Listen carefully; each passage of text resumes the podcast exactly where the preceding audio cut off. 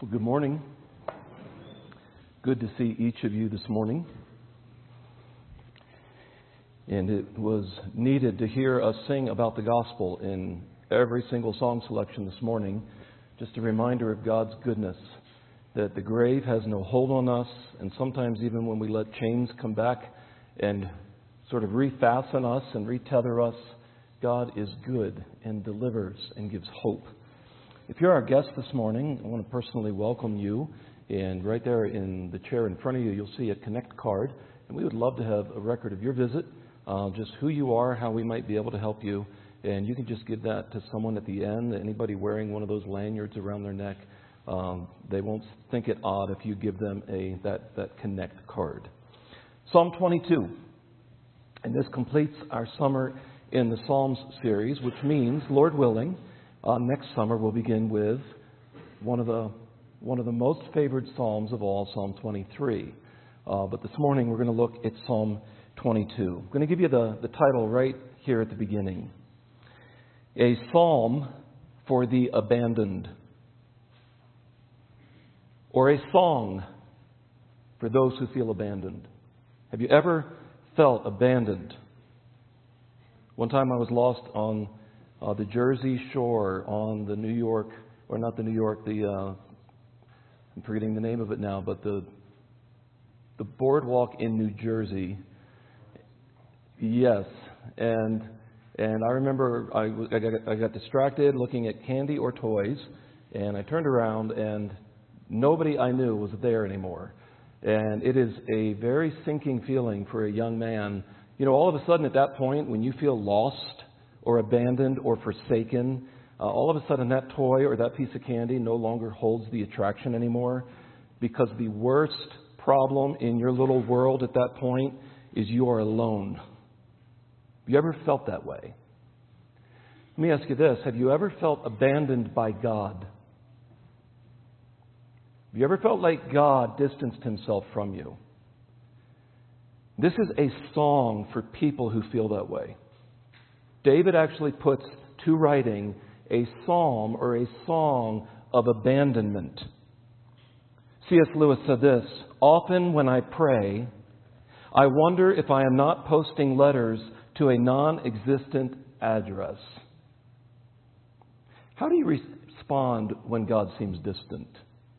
Look at the first verse of this Psalm 22, verse 1. My God, my God, why have you forsaken me? Why are you so far from saving me? From the words of my groaning, Oh my God, I cry by day, but you do not answer, and by night, but I find no rest. It is a wearying thing to be abandoned by God, or to have the sense of abandonment by God, or we would say the seeming abandonment by God.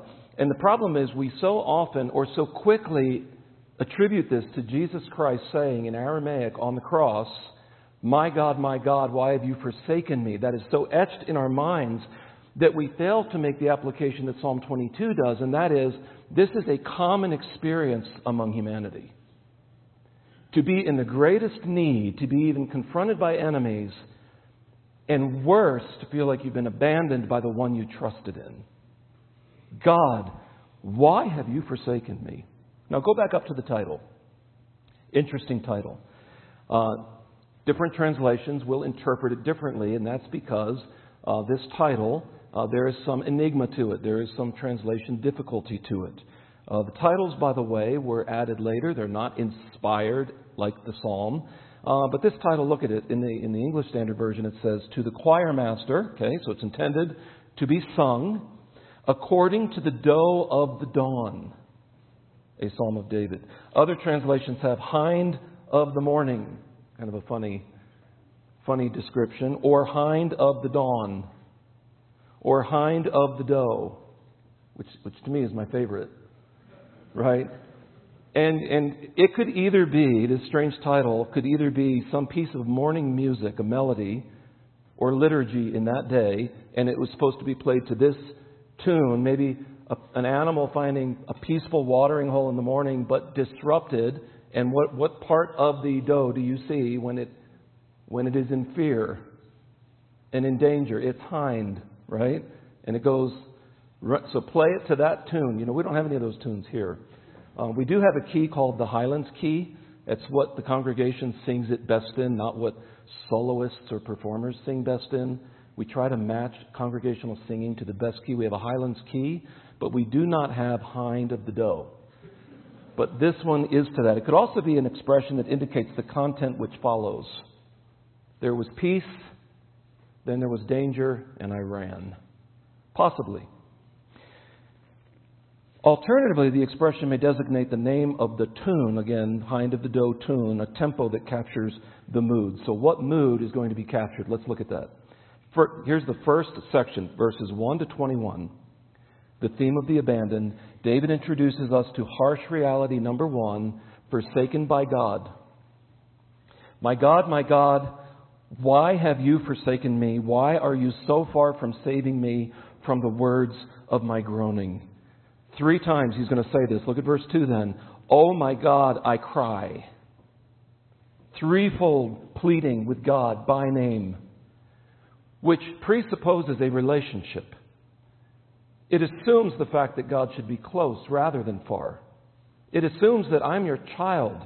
There is a covenant relationship, God, that you have agreed to enter into. And we do see that in Genesis 12 and Genesis 17 and Genesis 22 with the Abrahamic covenant and all the generations after you, Abraham, will be blessed. David is appealing to that, and he's saying, My God, covenant God, why are you so far away? Here's what I want us as a church to understand it is not sinful to ask God why. It's not sinful. Jesus asked why, didn't he? On the cross and Jesus is without sin. So there is a careful, reverent questioning of why. But now, if you start to accuse God of wrongdoing within that why, if you start to act as though you would be a much better God running this world than He is, now you have crossed into the border of sinning. But it's not wrong initially to say, God, why? Do you know it's also not sinful to sense God's distance. It's not wrong to say that. It's not wrong for us. Rather than put on the artificiality of, oh, I'm always so close to God and it's always so perfect, we have to sometimes with one another as brothers and sisters say, you know, I'm going through a season right now where it almost feels like God has forsaken me. And he's doing that with a child. This is David. He is doing that with a true son, Jesus, on the cross. Okay, so Let's be very clear as we try to nurture a culture of transparency and vulnerability and honesty that we don't need to fake it in front of each other. It doesn't help. God, why are you so far away? God, why don't you hear my prayers? I cry to you by day, there's no response, and I cry to you at night, and there's no rest. This can be a very spiritual experience that is being put forward in Psalm 22. Look at verse 2. Oh my God, I cry by day, but you do not answer. We're going to call this the mystery of divine silence. And I want to say this this is more painful than anything else in the world that you will experience. It exacerbates all the other troubles you may face, but you're going to see that this is the primary pain. David is not in a good place in this psalm. David is physically unhealthy. David is in danger, but his primary problem that is, that is hurting his heart is the mystery of divine silence. Look at verse 3. In the midst of this pain, in the midst of this struggle, look at what he reminds himself of. Yet, verse 3. Okay, this is a true suffering. And sometimes our worst sufferings are the invisible ones that nobody else can see, because if you can't see it, people don't step in to help. And if you can't see my suffering, I'm going to be less inclined to talk about my suffering. So there's this theological suffering of divine distance. So David reminds his own heart. Look at verse 3. Yet you are holy, enthroned on the praises of Israel. In you our fathers trusted. They trusted and you delivered them. To you they cried and were rescued. In you they trusted, and they were not put to shame. See, after David puts forward the unseen struggle of his most intense suffering of being forsaken by God, he identifies a memory. He, he calls himself back to those truths. See, and this is, this is how we need to handle Psalm 22. Rather than it just becoming a cross reference, a prophetical cross reference to Mark and Matthew's account of the crucifixion, this is provided for us, yes, for that reason, but also so that we can enter into the same theological agony. Why is God silent? Yesterday, I watched a reporter give an update from the Abaco Islands in the Bahamas.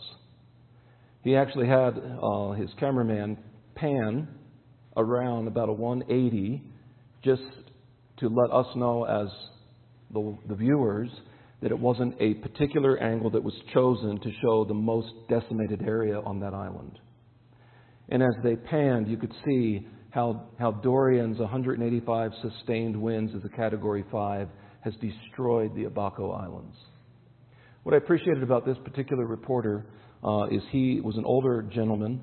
He had already been in Rwanda and in a war scene in Afghanistan, and he said it looks like a war zone or a genocide happened. You can see limbs sticking out of the mud, and you can smell the stench of death. You know, if you research, we try to comfort ourselves, well, maybe they were practicing paganism or some kind of voodoo, and you get on and you find out that 90% of that island, the Abaco Island, is professing Protestant believer. It's a broader, broader umbrella, but at least, I mean, these, these are not like hostile pagans. These are people who are at least God-fearers in some measure. Why does God allow that hurricane to decimate those people? David identifies the source of his suffering, the darkest mystery of his suffering, and that is the sense that God seems distant and at times in his distance allows recklessness. We've got to call each other back to this. First, God is holy. That is the stable, first stabilizing truth that David recalls. And, and, by the way, holy means a lot more than just without sin. Of course, God is without sin, but God was holy even before sin entered in Genesis chapter 3, or even before Satan rebelled and was cast out of heaven. God was still holy among all his other creation. Holiness does mean without sin, but it means this. Here's what David is doing when he's crying out to God and saying, Why are you so distant? Why have you abandoned me? He's saying God is holy. He is separate. He's distinct.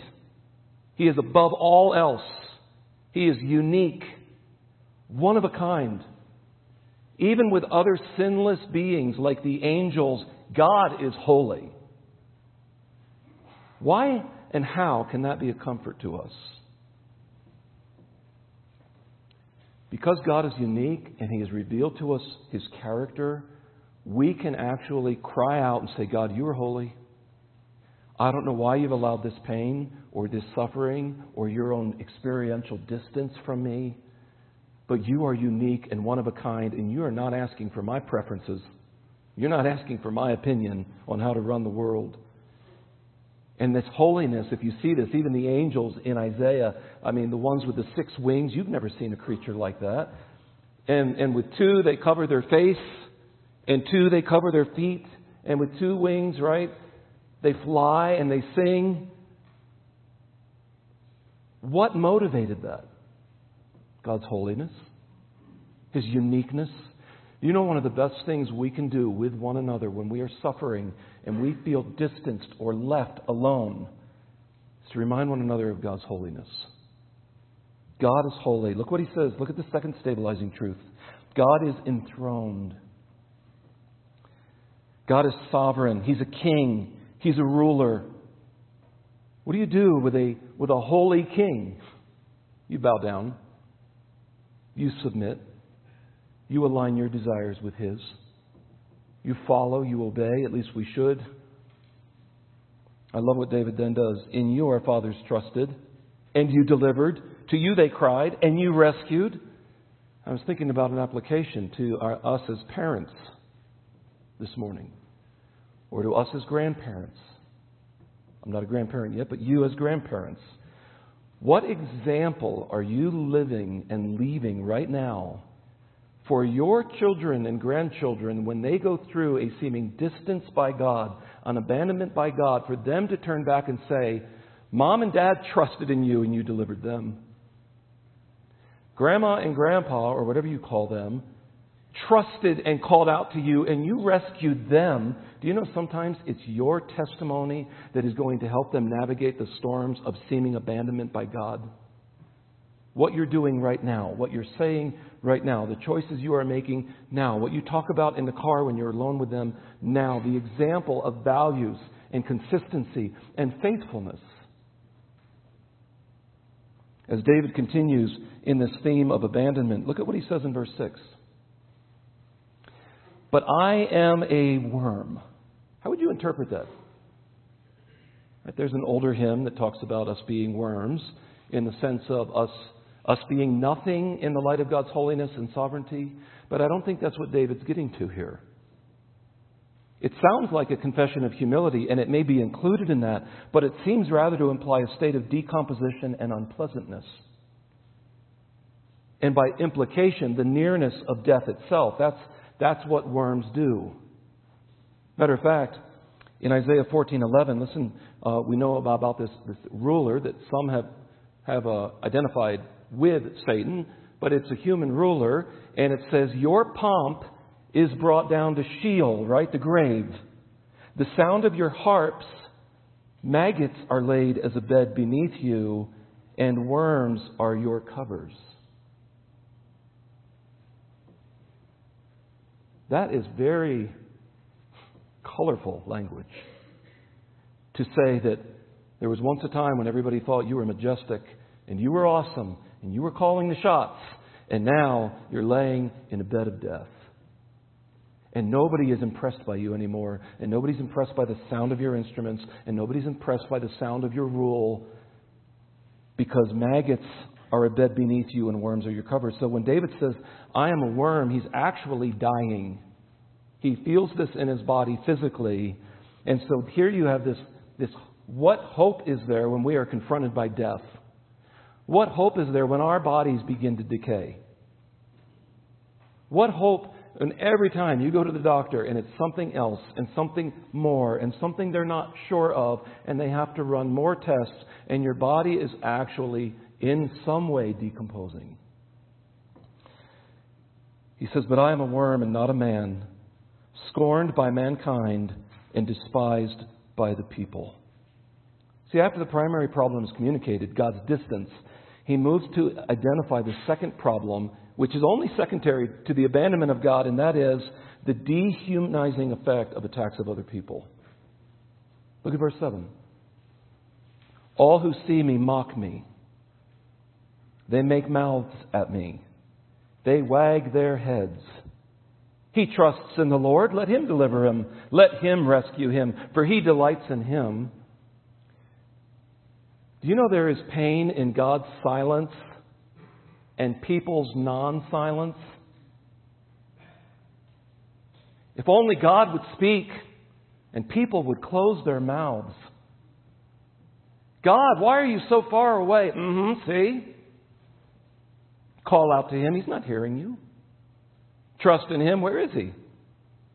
Look at you. You're decaying. You're decomposing. Ha! Wag their heads. They point their fingers. They make mouths. The pain of the distance between you and God is only made worse by the very closeness of people who want to see your downfall. You ever had that experience? David has. And you know who else has? Jesus has. That's why some of these wagging of the heads, that's why it sounds familiar. Matthew records that. Mark records that. When God seems distant, it enlarges the secondary problem, and that's people. In the midst of this two edged struggle, he reminds himself of God's work. Look at verse 9, right? So God is distant. People are attacking me. They're waiting for my demise. Look at verse 9. Yet you are he who took me from the womb. You made me trust you at my mother's breasts. On you was I cast from my birth. and from my mother's womb, you have been my God. Probably an allusion back again to the Abrahamic covenant, and that David is God's people. You see what's going on here? You see the struggle, and then the prayer, and then the struggle and the reality, and then a reminder of truths. A struggle, a truth about God, a struggle, a truth about God, relational distance, relational closeness. That's exactly what God's doing through your trouble. That's exactly what He wants to accomplish in your suffering. He wants you to draw near to Him so He can draw near to you. That's what James 4 8 says. David is saying that God protected him from birth. God provided for him. God is his creator. There's complete dependence, complete sustenance and protection in God. It makes no sense that now that God seems so far away. You know, in our own struggles with being abandoned by God experientially, it helps us to understand more and more why Jesus came to the earth. Jesus experienced the very things communicated in this psalm. In verse 7 of Psalm 22, they wag their heads. As Chris read for us this morning, it says this in Mark 15 And those who passed by, of course, Jesus hanging, crucified on the public road, most likely naked. That's what crucifixion did. It deliberately it heightened the shame and the pain. Emotional suffering and physical suffering. That's what crucifixion did. Now add to that. They derided him, wagging their heads and saying, Aha, you who would destroy the temple and rebuild it in three days, save yourself and come down from the cross. In verse 22 8, it says, Let the Lord deliver him. Do you know that's what they said to Jesus? He trusts in God, Matthew 27, verse 43. Let God deliver him now if he desires him, for he said, I am the Son of God. You know that often our feelings of being abandoned by God mean a sense of being abandoned by someone else too in a difficult situation. That's David's experience. That was Jesus' experience. So he cries out. As was read for us in Mark 15, at the ninth hour, Jesus cried out with a loud voice, My God, my God, why have you forsaken me? You know what we learn? The Father didn't forsake Jesus because of his own sinful choices. There was a forsaking because Jesus took whose sin upon himself? Us. So here's the good news. In this first section, the Song of the Abandoned, the good news is Christ was forsaken by the Father, so you ultimately do not have to be. In Christ, you are brought near. In Christ, you are received. In Christ, there is closeness. What a mystery. The sinless one is forsaken by the Holy One. And because Christ was forsaken, we never have to be ultimately forsaken by God. So look at the prayer. I want you to notice the prayer in verse 11. So you have the, the, the, the first, okay, this, this, this song of the abandoned. But notice the specific request. It's not physical healing, nor, not first, it's not physical healing, and it's not deliverance from his enemies. The deepest care for David is the removal of divine distance. Look at this. Look at verse 11. In that kind of a situation, here's the prayer Be not far from me, for trouble is near, and there is none to help. So let me ask you this morning do you feel divine distance? Then pray this God, be not far from me, for trouble is near, and there is none to help. This is what David wants most. He wants the closeness of God restored. That's his nearest desire. This is what Christ missed. He had never experienced that distance before. And so Jesus cries out, Why? Why have you forsaken me? He has never known that distance between him and the Father before. So why did he experience? Because you who were born into distance could be brought close to him. Do you know that sickness and death can be faced in the presence of God? But what good is life and health if God isn't close? Matter of fact, David's going to capture this in the next psalm that we'll look at next year. But notice what he says in Psalm 23, verse 4. If you have your Bibles open, just go to Psalm 23. Here he's praying, God, be near to me. Why have you forsaken me? Be near to me. And he says this in Psalm 23, verse 4 Even though I walk through the valley of the shadow of death, I will fear no evil. Why? Why?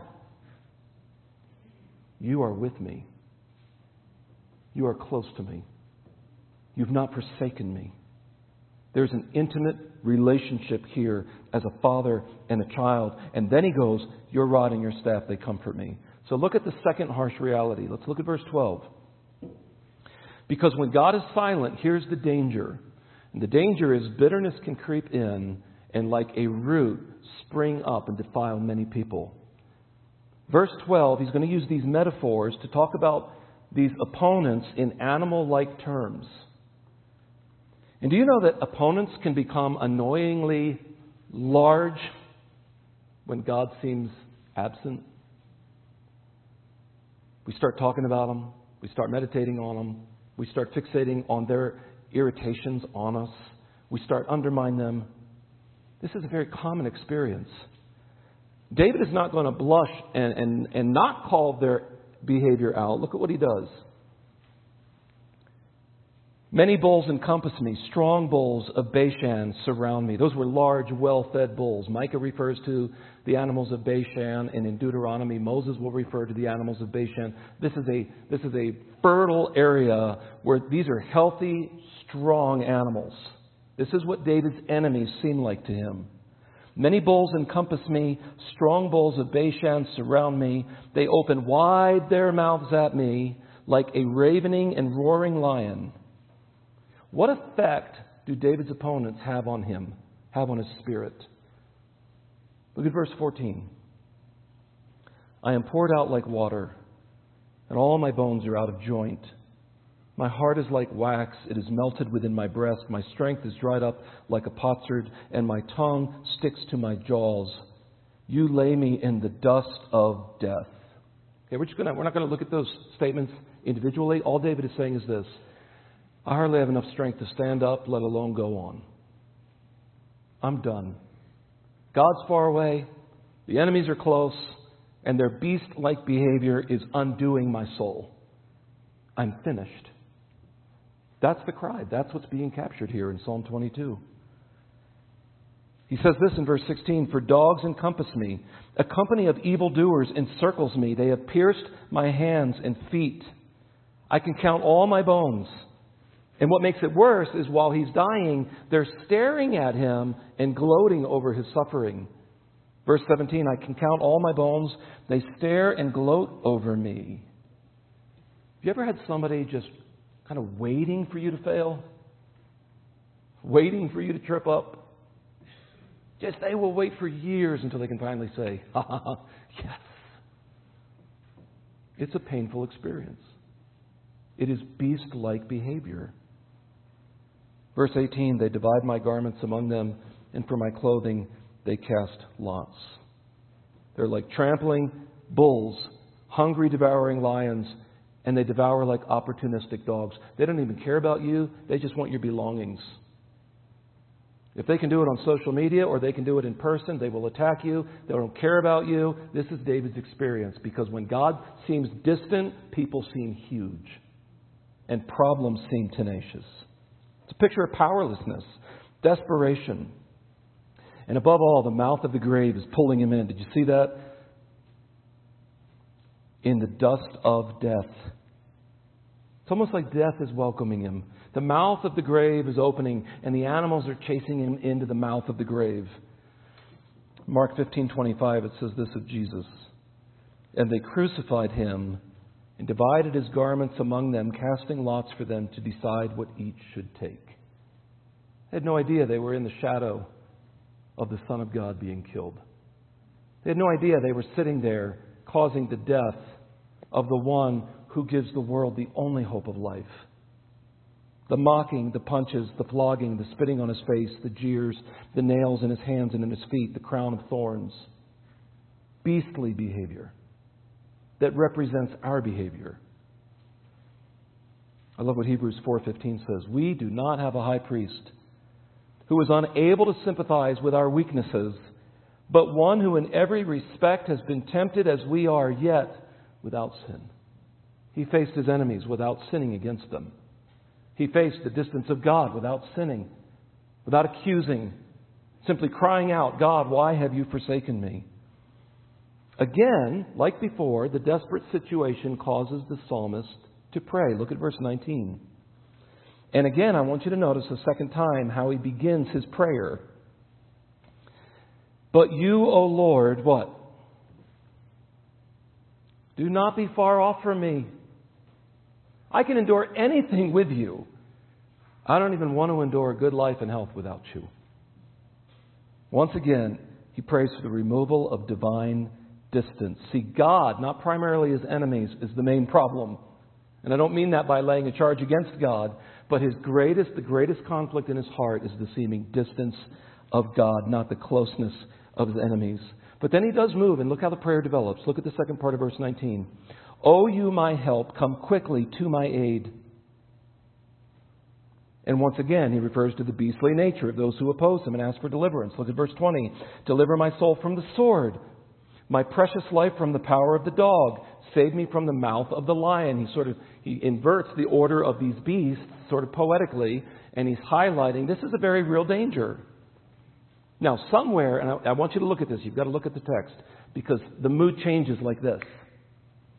Somewhere in the middle of verse 21, God responded in a saving way.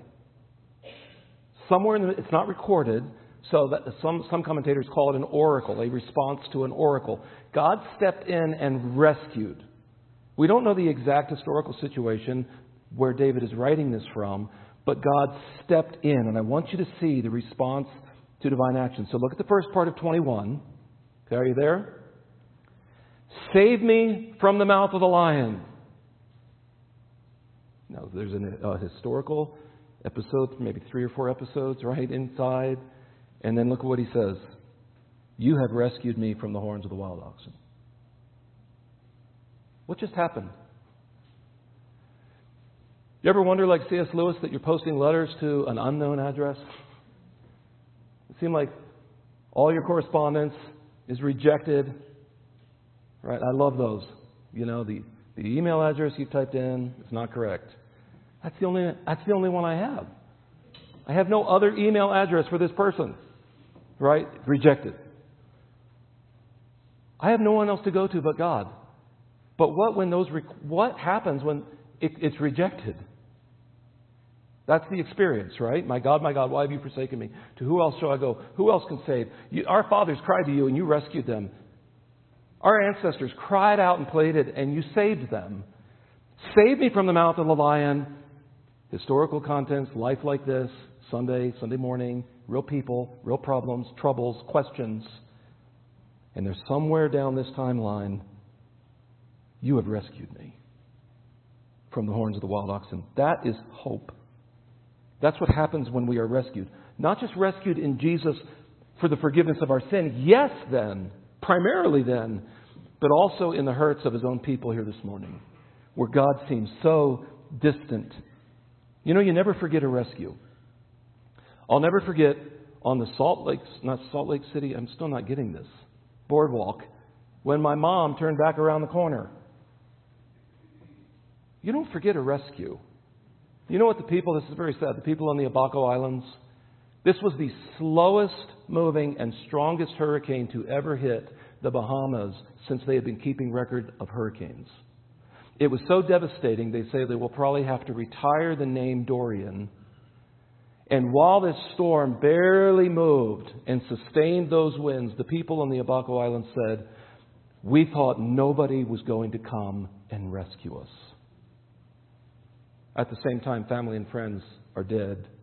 They're crying out. You know, you never forget a rescue. If you ever started to drown and you were done, you were going under, it was the last, and you went under, you never forget the person who pulled you up. You'll never forget that in your whole life. That's what's happening here. A rescue happened. The feelings of abandonment for David have been replaced by care and love. This is real, experiential, and personal. I want, to, I want you to see what then this creates. Look at verse 25, because we're going to move through the, the rest of this portion. It's really simple. Somebody who's rescued now has hope restored. Oh, God wasn't far off. He is holy. He's enthroned. Jesus wasn't forsaken. That had to happen so you could be brought near. Look at verse 22. I will tell, thank, this is thanksgiving declared by the sufferer. I will tell of your name to my brothers. Do you, right? Do we talk about God like that? Or just sort of hollow theological concepts and systems? I will tell of your name to my brothers. In the midst of the congregation, I will praise you. You who fear the Lord, praise him. All you offspring of Jacob, glorify him and stand in awe of him, all you offspring of Israel, for he has not despised or abhorred the affliction of the afflicted. See, he just turned one of our questions and answered it.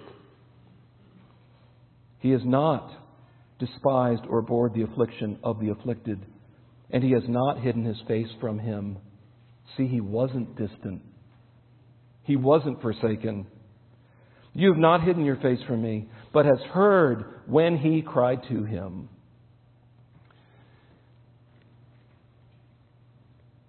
And then finally, look at the address to the congregation, verse 25. From you comes my praise in the great congregation. My vows I will perform before those who fear him. That's probably the, three, the free will offerings that, that David is going to continue to give that help alleviate the suffering of the poor. Do you know sufferers who have been rescued are the best people to rescue other sufferers? So David is going to continue to give these, these free will offerings to alleviate the affliction of those who are suffering. I will perform before those who fear him. Verse 26 The afflicted shall eat and be satisfied. From what? From David's response to this holy God. Those who seek him shall praise the Lord May your hearts live forever. This, this should be very instructive for us. What David has done, and I, and I want you to hear this, is when he, when he cries out through the seeming distance and is brought near, he goes to the congregation. He doesn't go out to his favorite spots in the wilderness and worships God alone. There's a time and a place for that. What David is valuing is the congregational gathering. It is there we're going to profess these truths. It is there we're going to provide a, a, a a testimony as a group. It is there we're going to praise Him and glorify Him and stand in awe of Him. And do you know something that important will always be challenged by other lesser values in life than the coming together and the praising and the singing and the serving in the congregation. Now, notice the result of a God designed gathering. It produces thanksgiving in others. See, this is what you rob others of by staying away. Look at verse 27. Because now you have not just thanksgiving declared by the sufferer, but thanksgiving declared by the congregation. And we'll end with this. All the ends of the earth, verse 27, shall remember and turn to the Lord. Now, his focus does this Self, why have you forsaken me? From self to saying it among the congregation to the nations. That's the progression that God desires in suffering. God, why have you forsaken me? I will sing of your rescue to the congregation. And now he says, All the ends of the earth. His focus is towards the nations, shall remember and turn to the Lord, and all the families of the nations shall worship before you. Verse 28 For kingship belongs to the Lord, and he rules over the nations. And the prosperous of the earth eat and worship. Before him shall bow all who go down to the dust, even the one who could not keep himself alive. There's hope beyond death, there's hope beyond the grave. Posterity shall serve him. It shall be told of the Lord to the coming generation. They shall come and proclaim his righteousness to a people yet unborn that he has done it. Do you know that's what's happening right now? We're, we're, we're proclaiming the fact that God has done it. God has rescued to people who were not born when Psalm 22 was written and when Psalm 22 was sung in the congregation. And we're declaring his glory among the nations. Verse 31 They shall come and proclaim his righteousness to a people yet unborn that he has done it. It sort of sounds like this in John 19:30. When Jesus had received the sour wine, he said, "It is finished." He has done it. He has accomplished it. And he bowed his head and gave up his spirit. God has come near to us in Christ. Jesus fully entered our human condition without sin to suffer. He suffered physically, he suffered emotionally. He suffered the very distance between him and the Father so that the rest of humanity could enjoy closeness with Him, so that whoever believes in Him should not perish, but have eternal life. I'm going to invite the music team forward, and I'm going to read a passage out of 1 Peter chapter 2. Christ was forsaken so we don't have to. But secondly, Christ's suffering also provides an example. I want you to hear what Peter says. For what credit is it if when you sin and are beaten for it, you endure? If you suffer for sinning, that's on you. But if when you do good and suffer for it, you endure, this is a gracious thing in the sight of God. For to this you have been called, because Christ also suffered for you, leaving you an example, so that you might follow in his steps. He committed no sin, neither was deceit found in his mouth. When he was reviled, he did not revile in return. When he suffered, he did not threaten, but continued entrusting himself to one who judges justly. He himself bore our sins in his own body on the tree, that we might die to sin and live to righteousness. By his wounds you have been healed. For you were like sh- straying like sheep, but have now returned to the shepherd and overseer of your souls. Do you know you can pray this, this, my God, my God, why have you forsaken me? And then turn and receive rescue from him for salvation. You can also pray this for difficulty as his child in time of need. Listen to what Ephesians 2:13 says, "But now in Christ Jesus you who once were far off have been brought near by the blood of Christ." We're going to take a little more time in responding through two different hymns this morning. The first one really is this experiential suffering of the distance of God, and it is a cry, Lord, I need you. The second one is a reminder of ultimately Christ entering into the sufferings, the very normal human sufferings of humanity in Psalm 22, and a reminder of the power of the cross. So I want you to pray these and praise God through these and see how the text actually aligns with Psalm 22. So please stand. I'm going to pray.